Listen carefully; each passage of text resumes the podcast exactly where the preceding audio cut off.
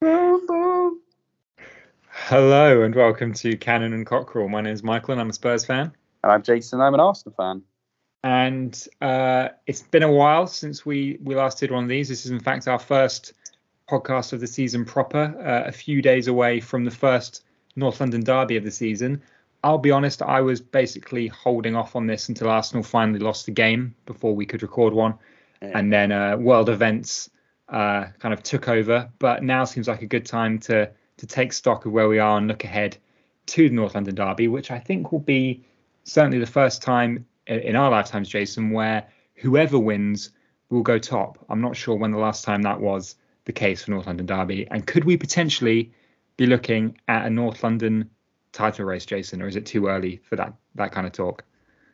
Well, yeah, just to to, to welcome you back and welcome everyone else back. It's very exciting um, to be back.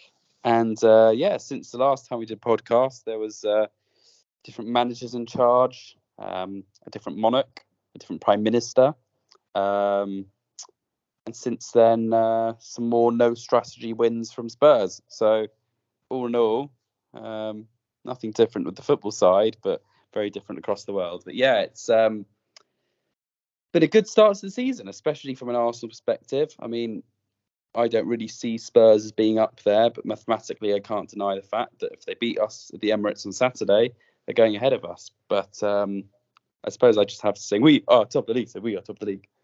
And I've been singing that for a long time recently. And that is very rare. It's very rare for us um, down the Emirates. But, you know, I'm speaking to a lot of people who are into their football, but, you know, might not support Premier League clubs, or kind of lower league, um, lower in the table clubs like Spurs um, in general. And a lot of people are saying, "Oh, Arsenal playing well. Oh, you look good." And I'm like, "Well, you can't be surprised. We weren't surprised, the Arsenal fans, because that's what we've been banging on about. That's why we were still excited after all or nothing in fifth place, because we knew this team was going somewhere. We had a vision, we had a strategy, we had a we had a pathway, and you could see it's paying dividends. Because now you've got the right pieces of the puzzle. When Zinchenko's playing, you have that left back. When Saliba's playing, you have that dominant centre back. When um, Jesus is up there, um, you can really see the golfing class between him and Lacazette and Aubameyang from last year. And um, you know, Eddie Nketiah has built upon his his strength and and his uh, good end to season. So yeah, it's it's really exciting. I think in terms of title race, I'll be I'll give a little bit of humility at the beginning of the season and say no. I mean, I can't see it being Arsenal Spurs. We'll be up there because we've got the quality, um, both quality managers, some quality players. They've spent well, they're playing well, they've got a system. Um, but ultimately, I don't think you can look past Man City, who look like with Haaland they could win all, all four trophies. Really, really, they, they have the capability. But it's interesting how you know, we always say every year, oh, maybe that club, maybe that club. And, you know, Liverpool and Chelsea probably aren't the same as they were. And United certainly haven't, um, you know, they're all right. They've kind of come back, but they aren't really the club they once were or what we thought they could become. So there is a gap this year, especially for top four. I mean, I think if Arsenal and Tottenham didn't finish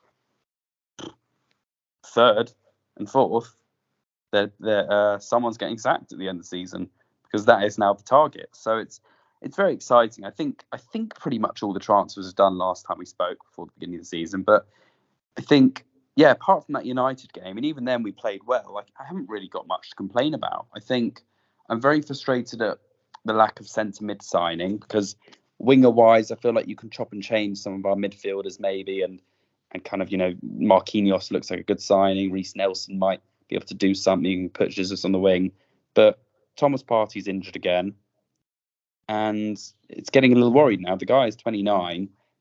We need to start planning afterwards. Xhaka shouldn't even be there, but he's been playing well. So we need to start thinking about the future of this midfield, and I don't think we can rely on Sambi Lokonga.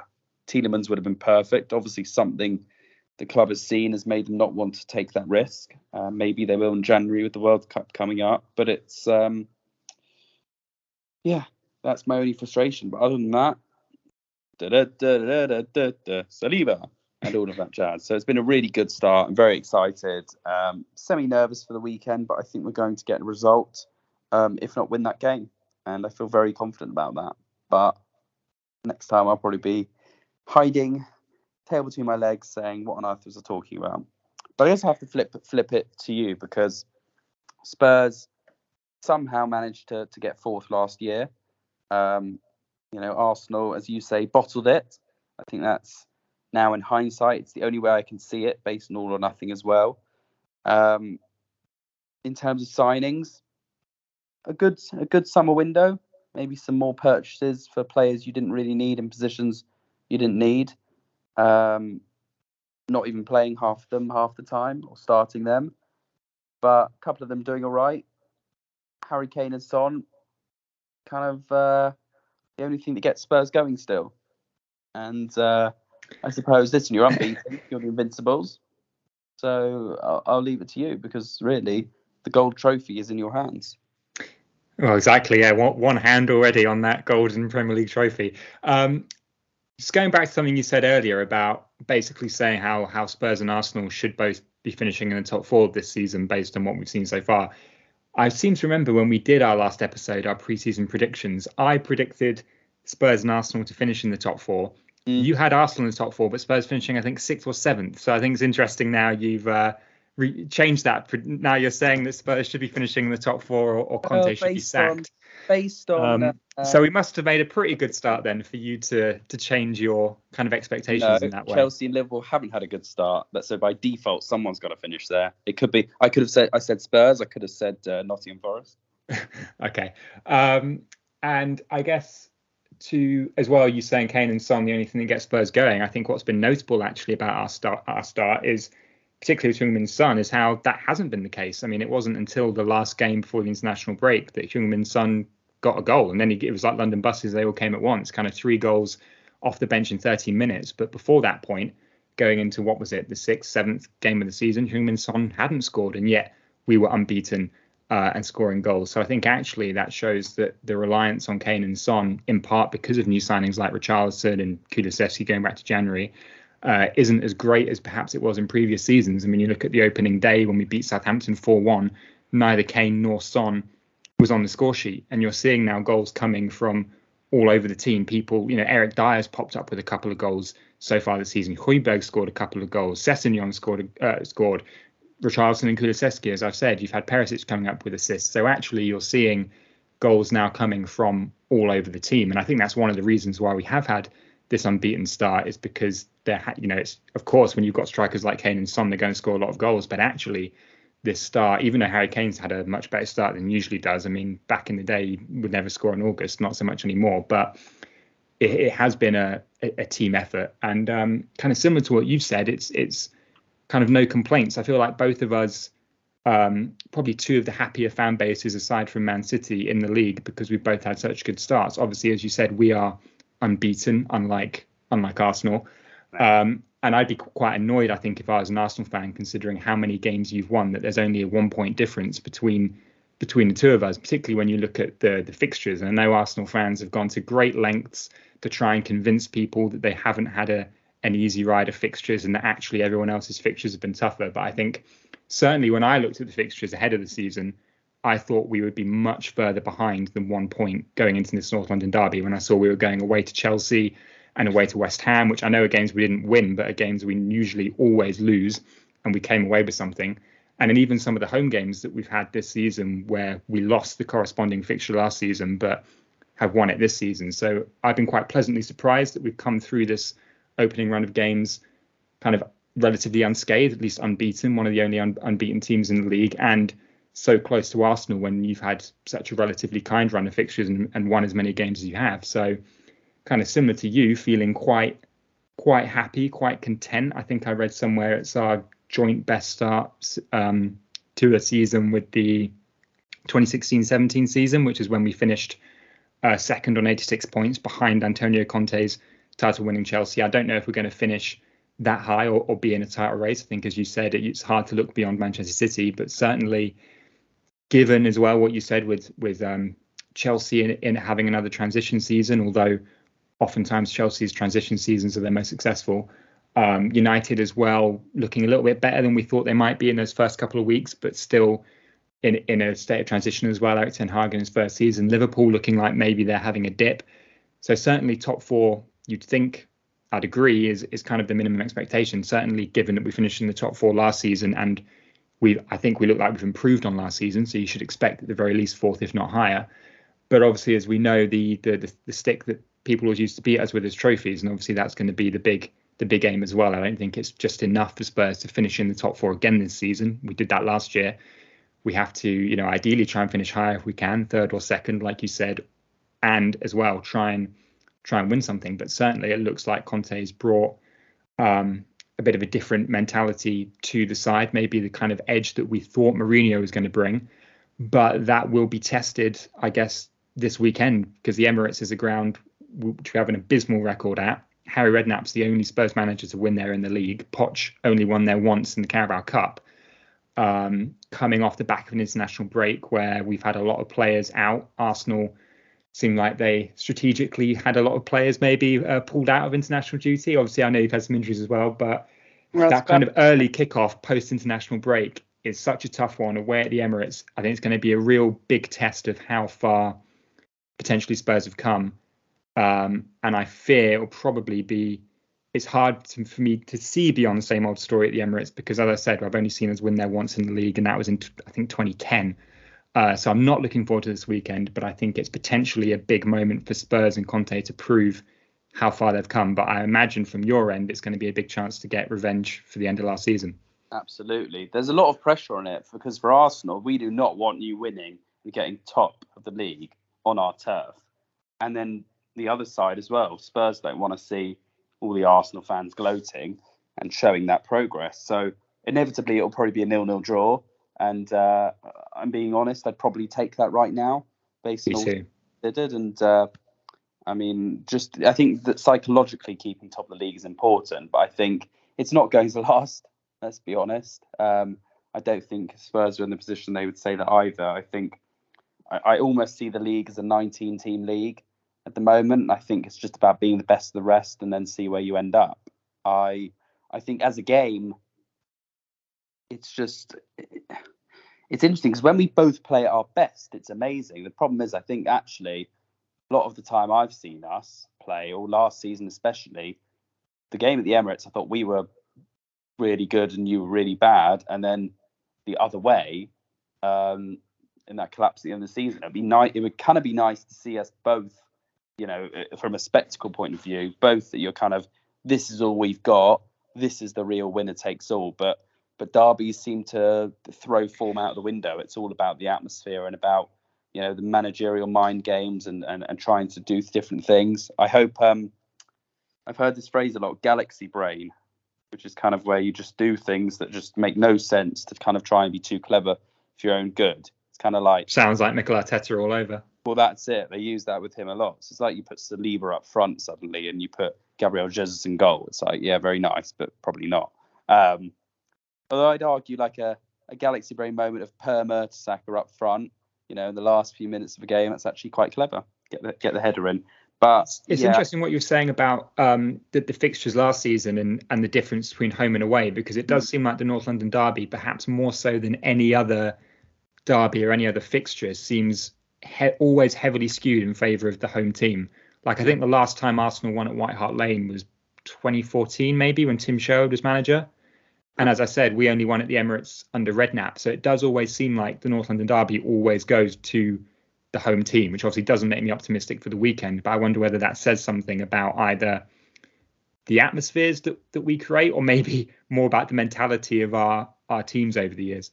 Yeah, I feel like they do panic a bit. You can you can kind of see it from the first moment. Kind of the way they control the ball and the way they set the tempo uh, usually usually says a lot. You could see it, you could see it how hungry Spurs were at the end of the season. They went for it. They were running at us, and you know Holding is making those silly mistakes and errors, and we were trying to trip you up early, and that that sets the tone. So I think the first five to ten minutes are actually quite vital in setting the tone. Um, I haven't watched a lot of Spurs this year.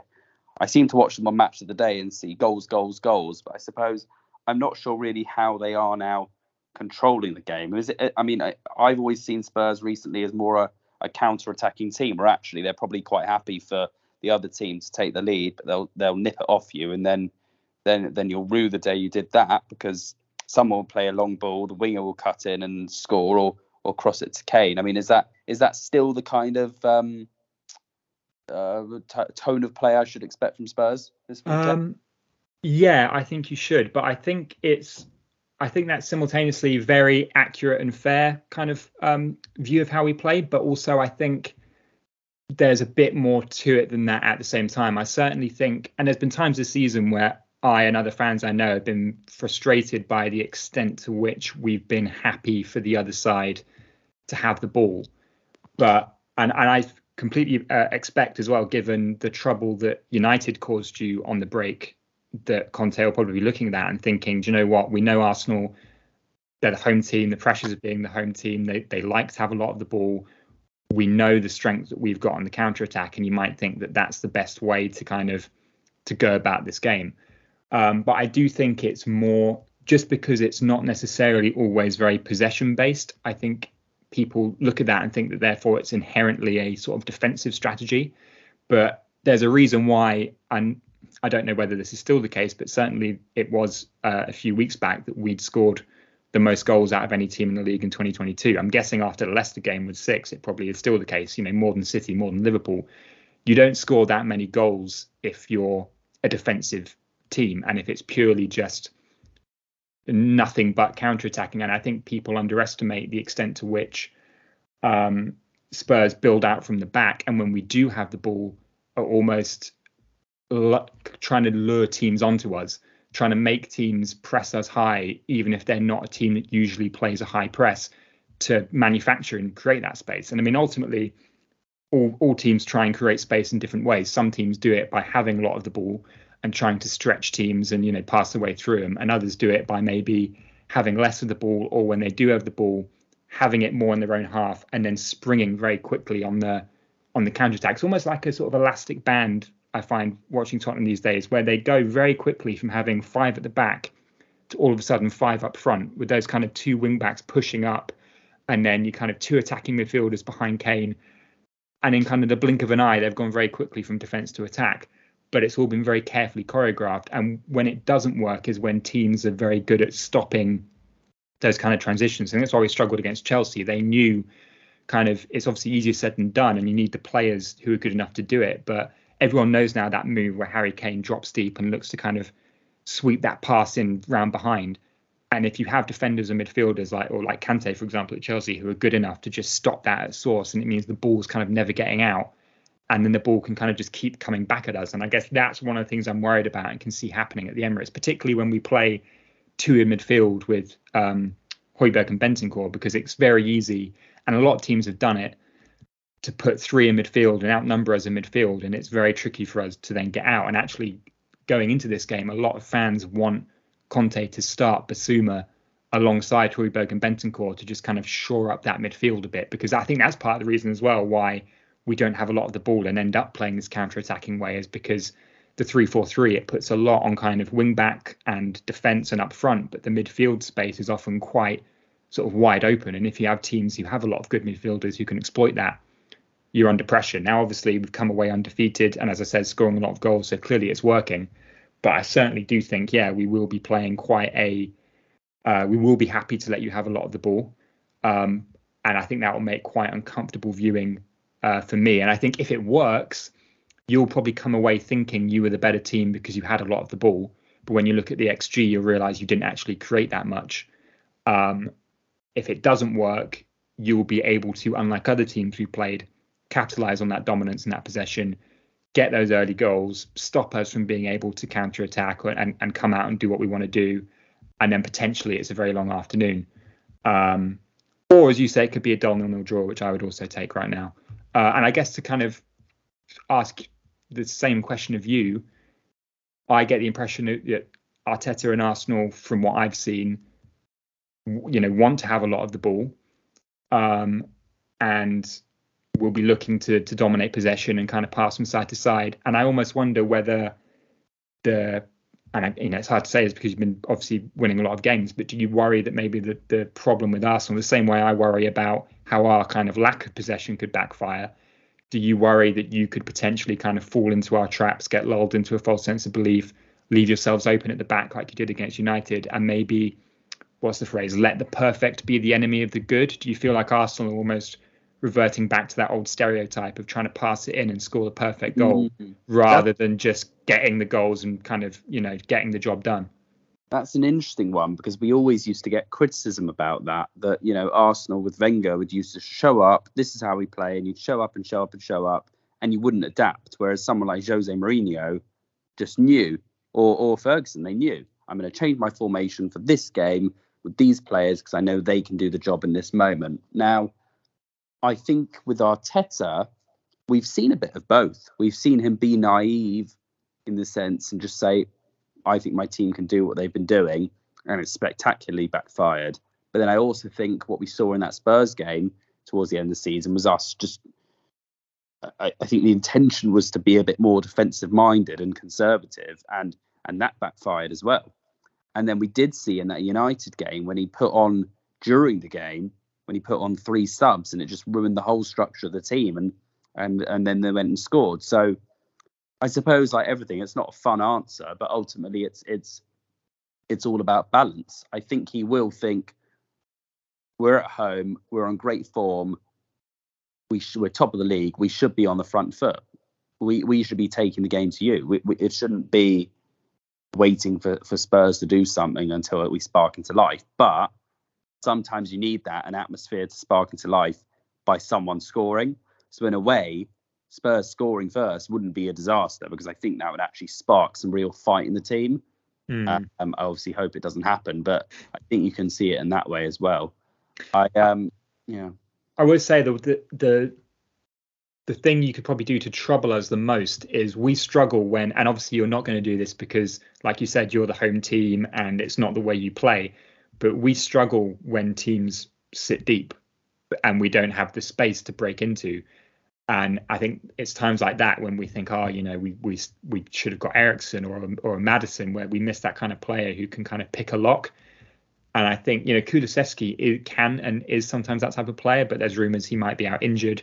And so if you have kind of a Richarlison, Kane, Son, you're probably thinking, hmm, that's a, t- a, a front three which is maybe better placed to for a more counter-attacking style. But if you were to sit deep and not give us that space and almost kind of counter on us and try and draw us out, that's probably the most effective way of kind of countering the way we play. But obviously, it's not it's not what you do. And on the flip side, it might seem like oh, you coming onto us would would suit us, but if we can't hold on to the ball, then it might just be kind of one of those things where it's only a matter of time to score. So I guess it will be interesting to see kind of. I can't see either of the managers compromising the way they set the team up and how they want to play. So I guess it, will just be a case of rather than either team adapting to the other, just who on the day is able to execute their plan A the best. Yeah, and I think it will depend a lot on on you know how everyone's come back from the international break as well. And as you say, you know about those goal scorers and you having it across the team, I was I was just wondering whether, and it might be different because usually you would have your answer would have been Son slash Kane, but actually as a Spurs fan, what what's your biggest worry right now in terms of you know something happens to someone or something happens in general? What's your biggest fear essentially? Because I think that's where you know Arsenal could capitalise on. Well, I'm quite worried about the goalkeeper situation going into the weekend because Lloris actually didn't go to the internationals, I think, because of an injury. And there's been no word on kind of what his injury status is. Now, I know Fraser Forster had a, a blinder against Arsenal last season, but that was at St Mary's and in a very different type of game. It's I think it's very different when you're the Southampton goalkeeper having a great game against Arsenal at home versus going to the Emirates as Tottenham's goalkeeper when it's your making your debut. Um, so I would be very worried about that if it was Forster instead of uh, Lloris. And I think Kulusevski is a huge miss for for the reasons I said before, because I think he has a certain Eriksen-esque vision that sometimes our other players in that area can lack. Um, but otherwise, in general, I mean, I don't know if there's any other injuries I don't know about yet, but I feel okay about everyone else. I guess the the main areas where we'd worry, you know, we have more strength and depth up front now because of players like Richarlison. but defensively, I'd still worry about us if if Romero was injured, um, and you've got Davinson Sanchez there who sometimes can be brilliant and other times can just be a disaster. Like if you look at the opening of the Leicester game, the penalty he gave away was all over the place. Um, Lenglet and Ben Davies, I'm not sure who will play in the kind of left centre back position, but I know Davies has had an injury. Lenglet is kind of still adjusting to to the league. So I think the those kind of centre back positions and actually wing, I, you know, obviously the wing back's very important, and I think wing back is still somewhere where we're kind of figuring out who's first choice and who's best for for each game. And it's you know, does he go with Sessegnon or Perisic? Does he go with Emerson Royal? Well, probably because Emerson Royal, I think, apart from Lloris and Kane, is the only player to have started every game. Or does now Doherty's played a few games in international break? Does he does he put him in? I don't see him putting Spence in, but I think yeah, defensively, those kind of positions is where I would, when I see the team sheet, if it's Forster in goal and potentially Sanchez at right centre back and and and Royal and I don't know, I might look at that and think, hmm, you know, that's where Arsenal could could punish us. I guess same question back to you, talking about the midfield earlier and the injuries you've had there. It seems like Arsenal are going to have a lot of players back fit for this game, um, but I don't know. Are there any, are there, are there some absences that that you're worried about? Mm, it's interesting what you said about the fullbacks actually, because um, I presume Lord Perisic, best left back in the world, is going to be playing. He's going to score the winner. Yeah, I'm sure. Just shut me up. Um, I would have loved Zinchenko to to play. To be honest, I think Tierney is very good still. I don't think it's a it's a it's a big thing, but um, I think he just adds a lot more to our game um, and that winning mentality. I think for me actually, Saliba is very good, and I'd I'd but actually defensively, I don't think we look that different necessarily. I think well, he, he looks amazing, but I'm not sure as a unit it's it's improved that much. I think actually if Jesus went down or lost form, I'd be very worried. And that was why I never thought the one striker was enough. And Eddie Nketiah, he looks very good, but you're kind of relying on him to gather form rather than thinking this guy is, you know, this second could do what Jesus does. And it's very rare to have two good strikers, but for me, I worry that you know Saka's not banging them in. Um, Smith Rowe's now out for a long time. Odegaard had a bit of a hot patch. Vieira looks okay. Martinelli as well, but it's not it's not prolific. And I do think that push comes to shove, you probably know that Son or Kane are going to get a decent amount of goals over the season. Charlison as well now. Well, yeah, I guess three good strikers. Yeah, yeah, but yeah, I worry that if we we kind of put all our eggs in one basket with someone who actually, I know he scored a few, but he's not a natural goal scorer. He's not a, a prolific goal scorer. So I still worry about that. And in a game like Saturday, when you think about through history, it's all been about Harry Kane. It's all been about Thierry Henry, Adebayor, Robbie Keane, Berbatov. It's it's that's what it's about for me. And I worry that we don't quite have that sort of talisman still over a consistent period of time. That you just know. It, it, I, I kind of want to know. We're going into that game, and you know they're turning up. You know they're turning up. You know Harry Kane's turning up every derby. He might not score, but he probably will.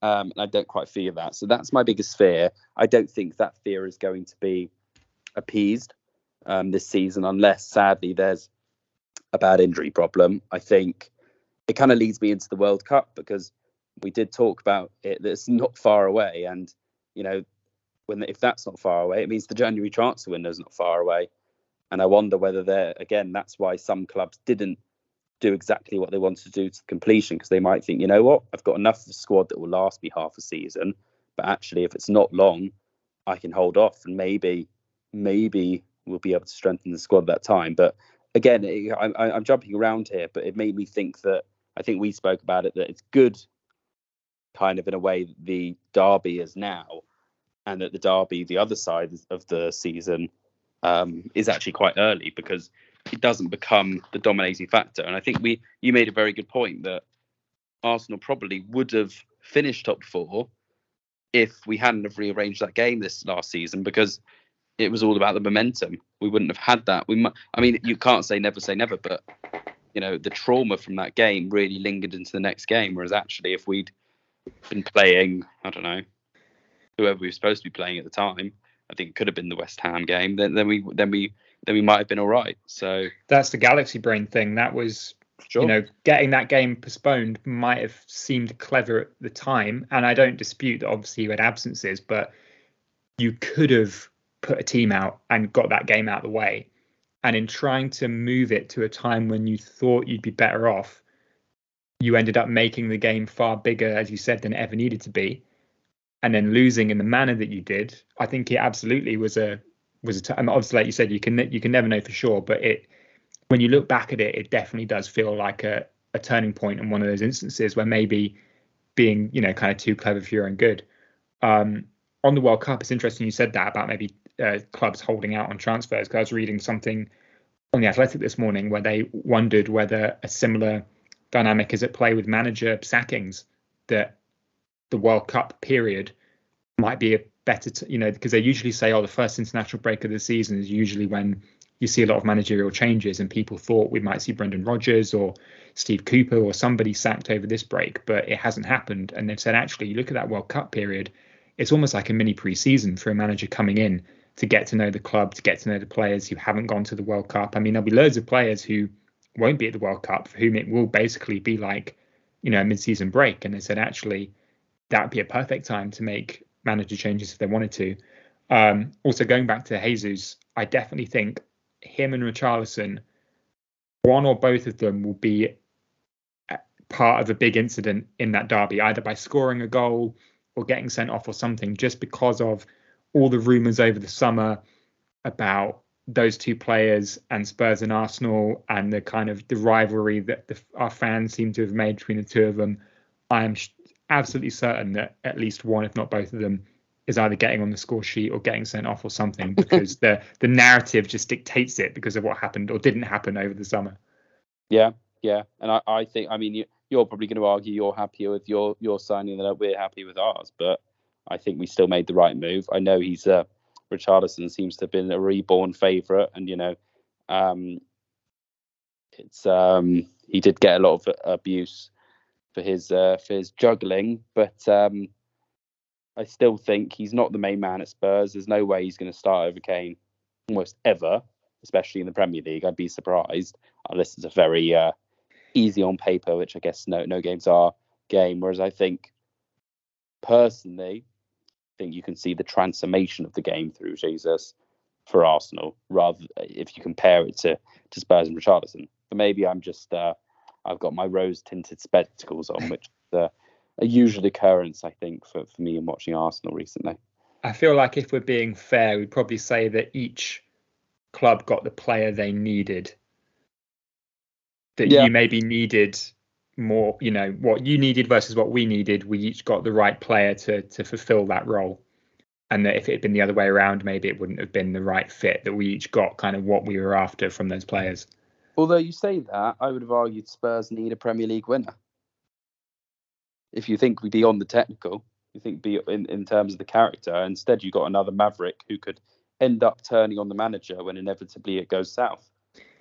Well, we've got a World Cup winner in Lloris, and it wouldn't surprise me if come January we had another World Cup winner in Richarlison, because unlike unlike your guy, he actually starts for Brazil and is, is scoring goals for fun. So, and actually that that is a, another thing with this World Cup, isn't it? Is is how it affects the players coming back because you can have a World Cup hangover, obviously from not doing well at the World Cup, but you can also have a hangover from having done well at the World Cup. I mean, we're away at Brentford, I think six days after the World Cup final, and I mean, who knows? Any of our, you know, Richarlison, Romero, maybe even Lloris. I mean, maybe Kane, looking unlikely at the moment, but you never mm. know. Um, you know, any of those players could have been involved in that match, and whether it's the massive high or the massive low, that's then going to take some time to to get over. And it kind of it'd be very interesting. I, I, I saw a story as well about how supposedly all the Argentinian players want to like sit out the last league game before the World Cup.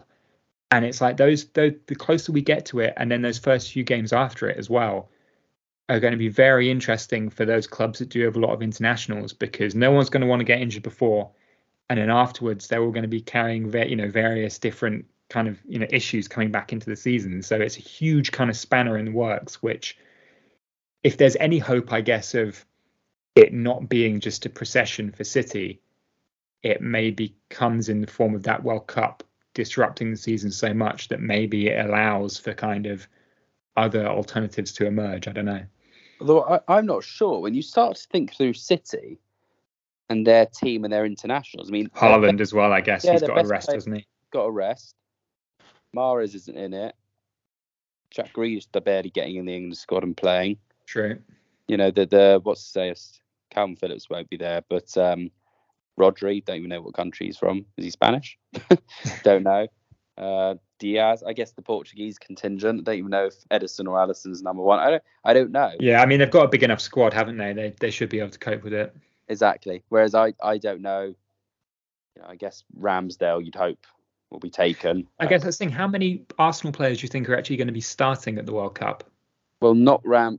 Probably not Ramsdale, not White, maybe Saliba, probably not Gabriel.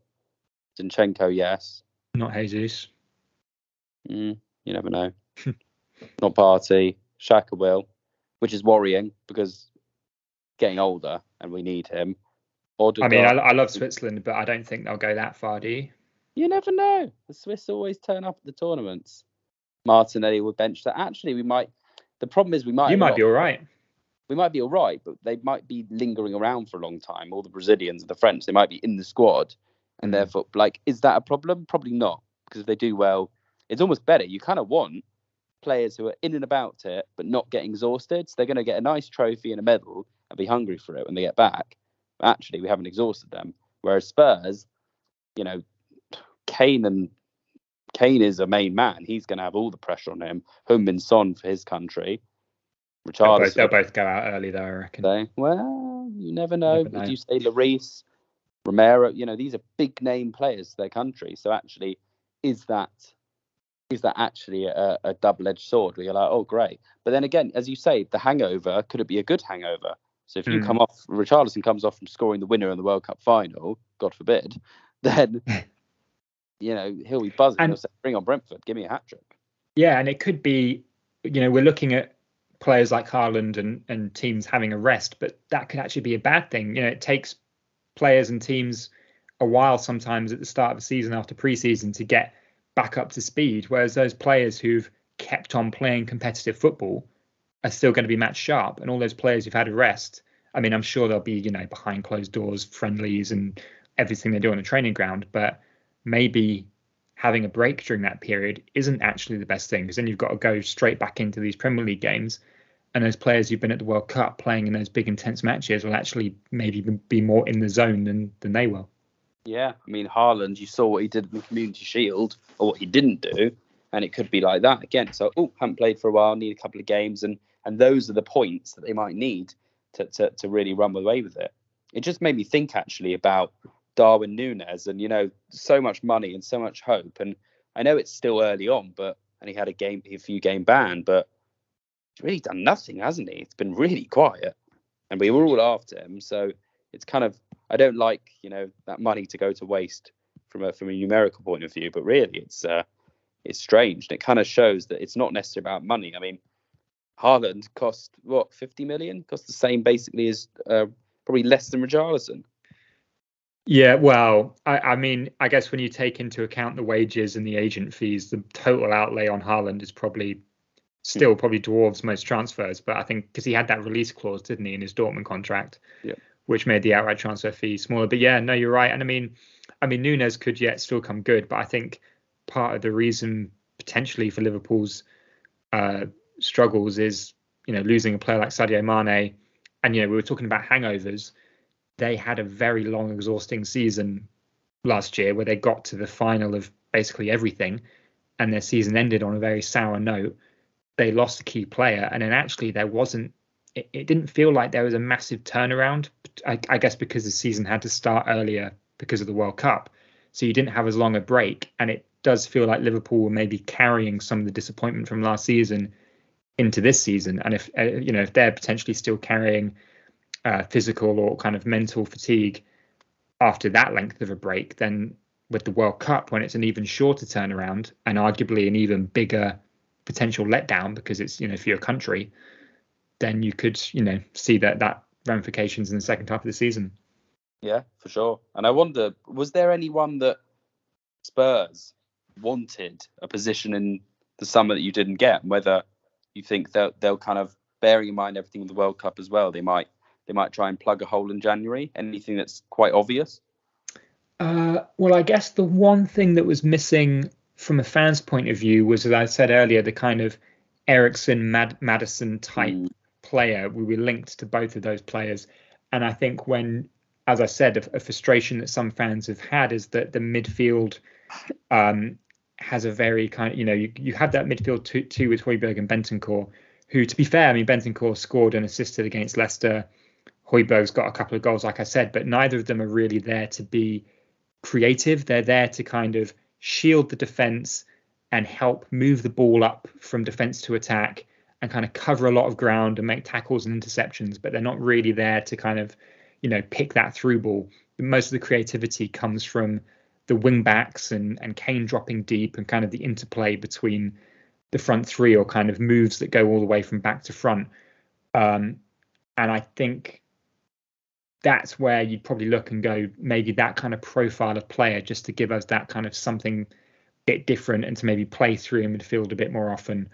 Um, but it's whether or not kind of Conte wants that. I think that was a bit of a debate amongst fans in the summer. We're saying, oh, we need this type of player, we want this type of player, and people going, yeah, but Conte doesn't really have a space for that type of player in his team. He uh, he had Eriksen into Milan, but he didn't play him a lot to start with. He only integrated him quite late on and playing in quite a different way to how he did when he was at Tottenham. So I guess it's a question of whether Conte wants that type of player and if it fits the system. But I think you'd say we signed that kind of proper alternative to Kane and, and attacking depth that we were looking for with Richarlison.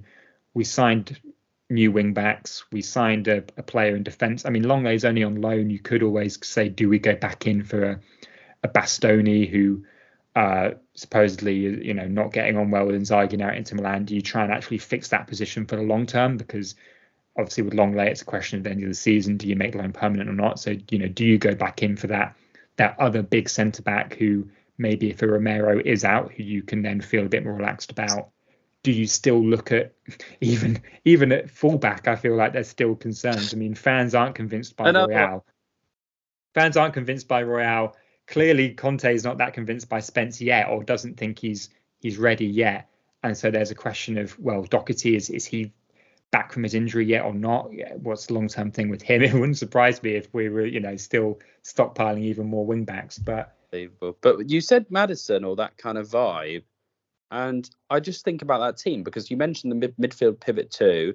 I presume you have two fullbacks, then two or three centre backs. So actually, you know, who of Kulusevski, Son, and Kane are being replaced. If you already have Richarlison in the mix, how on earth do you fit another attacking player in that lineup? Well, I guess you either have kind of you do like more of a, a, a, three in the middle, so you'd have like a three-five-two, and you could have Maddison almost as a number ten type, with you know Højbjerg and Bentancur behind. You've got your wing, and then you'd have like just Kane and Son up front, and then you have Kulusevski and Richarlison to bring off the bench. Mm. Or you could even, I mean, there's been talk of, and Kulusevski has been played a few times as a right as a right wing back, believe it or not, yet another uh, fullback. And but more. There, but there is an uh, yeah, and more as well. Um, although I think this is probably more as last season. I think his contract might be up at the end of the year, and I, am pretty right. sure he's going back to Brazil. But you All could play Kulusevski right wing back, and then Maddison behind Kane and Son, and then it's just Richarlison, or you know Kane and Richarlison, Richarlison and Son, whoever. So there's ways of doing it, but I think that is you kind of hit the nail on the head as to why it maybe didn't happen over the summer because it's not the preferred system. It would always leave someone out, and maybe if you are a Maddison type, you're probably thinking, well, do I want to go to Spurs when I might not be guaranteed first team football, or do I go to say, for instance, a Newcastle where sure I won't have Champions League, but I could potentially be the face of you know a star man for a team who could be in the Champions League in a, in a couple of years' time. Um, so I think that you know that question you ask is maybe one of the reasons why it didn't happen because potentially those type of players look at the way we play, look at the players we've already got, and think, well, yeah, where do I fit into that? But I wonder for you and Arsenal in January, where do you? I mean, you kind of said already about some of the areas, you know, up front where you think you and in midfield where you worry about that strength and depth. Do you expect Arsenal to be busy in January? I mean, it feels like because of the World Cup, we might get a busier January window than perhaps you've ever had before. Mm, you might get a few more loans as well because they might think, you know what, I needed just a temporary fix and maybe just for the when things get busy. There's, I think there's two things. There's what I would like to get done and what will get done. And I almost think actually it would be max one signing, if anything. I just think they're they're not trying to rush things. They're trying to say this is what we want. If we don't get it, we're not getting anything. It's not worth bringing bad eggs into the team. But to be honest, I think uh, seeing if Matt Turner doesn't start performing better in the in the reserve games, he might be gone quick, or he might be put on the periphery as kind of a token American, which is a terrible thing to say, but commercially it's very good to have players in the US. And I think he he was you know he was doing well, but it was it was it was kind of a, a bit of an odd signing and, and out the blue. Um, I think right back we've got the options. You know, we've got a centre back. I feel like we're really low at centre backs because if Saliba or Gabriel gets injured, you've got Rob Holding and that's it. You know, everyone can play different positions, but really, Rob Holding won't be there for much longer. White, who knows how long he'll, you know, he, he might be back as centre back, but then he becomes a reserve. One of them becomes a reserve centre back, and that's not a good position to have. I think centre mid, as I say, I think you need one at least, and one very good one. But in January, are you really going to go and sign? You know, there was that Douglas Luiz rumor, which was ridiculous because if you really wanted him, go and get him at the beginning of the window. So I don't really believe that was a panic move, and I don't think they should go back in for that. I think they need to really identify and say, again, like they waited for Jesus, say, okay, who's available? What's the budget? That's the max they're willing to spend. Bang bang. I wonder who that player will be when you know after the World Cup. There's always mm. a player who has a great World Cup and then goes for big money that summer. Huh. I wonder whether we'll see a similar thing happen in in January. There'll be this player who's this big breakout star in the World Cup, goes for huge money, and then we never hear from him again. Well, I'm sure Spurs will be right up for that. They'll have the inferiority complex as usual. Oh, we need to sign someone. Um, well, maybe guess, Richarlison will be that player. You know, already Real Madrid, Barcelona will be saying, right, he's just won the World Cup, Golden Boot. Here's 150 million. We'll take him. Yeah, I'd take that in a heartbeat. I remember with Arshavin, we kind of had that, but we waited so long. He wasn't even the same player by the time. It wasn't even that good. You know, he was good, but he wasn't the player he was at the Euros. He even had a came with a different haircut. Um, I remember with Nasri in Euro 2008, he played really well, and we'd signed him just before. So in a way, you're better off signing him just before, and that's where the summer summer comes in handy. I don't know. I think I think that it's going to be one signing, but it has to be quality. I don't want quantity, and I don't think we will sign quantity. I, I think we're going to get max one player, uh, but I think it depends as well. It depends on form. It depends on injuries. And you know, the Fat Smith Rowe, I mean, that does not sound good. If he's undergoing surgery for something groinal related, he, you know, he's out till the new year at least, and then by fitness and everything, I mean, that's I don't like to say write him out for the season, but you know, he's been struggling to get into the team anyway, and maybe that's fitness related. It's very worrying, and it's a real shame for us. But you know, when you when you have players like Saka who still, you know, he's like third on the assist list, but he's not the same as he was. He looked great for England, but he's not quite the big impact for Arsenal as, as he once was, in my opinion, when you're watching on the eye test. So so it's worrying. But I think all these things, you know, it, it all depends on the moment in time. It should be planning, but actually it's it's it's bigger than that, and that's why I suppose I wouldn't want to be a manager. I'm not sure. Uh, not sure about you. Would you like to be a manager? Nice Spurs manager job for you? No, only on only on FIFA or Football Manager, but not in not in real life. There are there are alternative uh, video games, aren't there? out there. alternative video games are available. And there won't be a FIFA come this time next year. So uh, no. Maybe Spurs will win a trophy the year that um, that the last FIFA came out. I mean, that would be uh, more typical. They won't, and then it will be uh, have Spurs ever won a trophy during the FIFA days. Well, FIFA, what would it have been? We won the the, the uh, Carling Cup as it was known then in 2008 FIFA 09. So, or would that have been when it probably would have been when FIFA 08 was still out? Because it was two, oh yeah, yeah. Because it comes out the year before, and God. you won it. If, if you told me back when we were playing FIFA 08 that it, it would be FIFA 23 and we w- wouldn't have won a trophy since then. Um, I would believe. I would have believed you. that, that puts things into perspective. Do we dare give predictions for Saturday? Score. Two one Arsenal. Um, I dared. I I dared to do. he dared. Jason dared to do. The Arsenal fan dares to do. I could gunning for for glory. Um, I'm going to go for a draw. One-one. Ah, goal scorers. please? Jesus and Kane. Ah, I'll go for Jesus and Kane. The winner, none other than Eddie Nketiah off the bench. Oh, Wouldn't you love it? 93rd minute, knee slides into the Spurs crowd. Conte's wig falls off. Oh, the dream.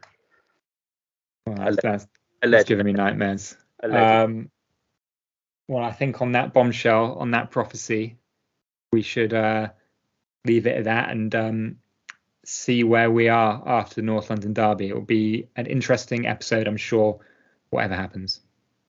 and it'll be live. Well, it probably won't, but we can we can pretend it's live.